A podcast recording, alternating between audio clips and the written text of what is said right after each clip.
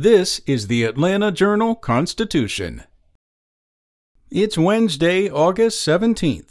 A group of Donald Trump supporters copied a trove of sensitive Georgia election files in Coffee County after the 2020 presidential election, a breach that included data from an election server, voter check in computers, and ballot memory cards. Trump attorney Sidney Powell helped coordinate the effort, and she was billed over $26,000 by computer experts from Atlanta tech company Sullivan Strickler.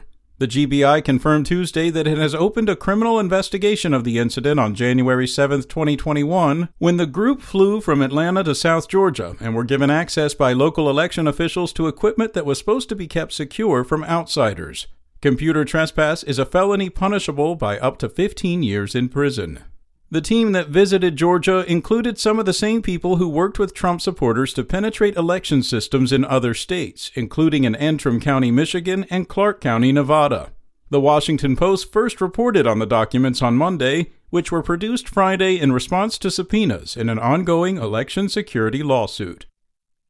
In other news, the Black Hammer Party, an Atlanta based extremist group that preaches violent revolution against the United States government, is the target of a joint investigation by the FBI and the Fayetteville Police Department on charges ranging from weapons offenses and narcotics to kidnapping and human trafficking. Details of the ongoing investigation emerged in testimony Tuesday in Magistrate Court in Fayette County, where two members of the cult like group face multiple felony charges relating to an alleged kidnapping and sexual assault last month in a rented house in Fayetteville, where the group had its headquarters.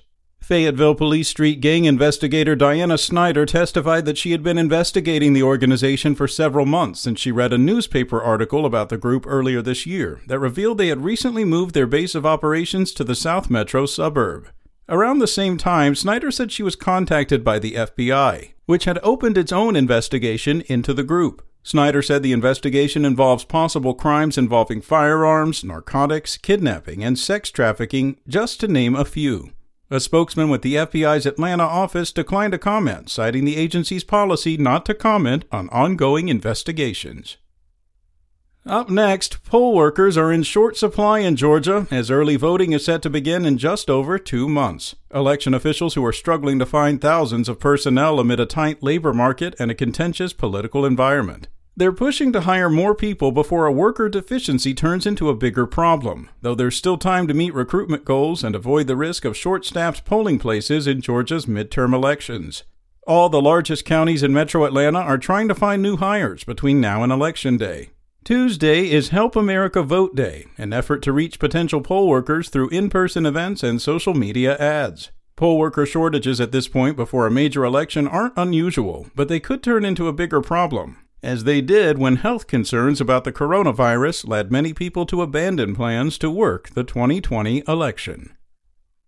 And four people were arrested and 2018 victims were rescued in Georgia during an FBI led operation that focused on child sex trafficking over the past two weeks. Nationally, 85 suspects were identified or arrested on child sexual exploitation and human trafficking charges, with 84 minor victims being rescued as part of the 12th run of Operation Cross Country, which took place from August 4th through August 14th.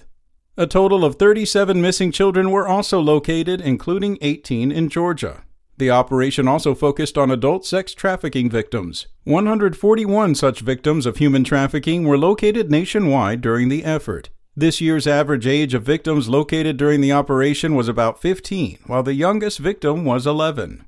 In Georgia, out of the 28 victims, nine were children who were being commercially sexually exploited.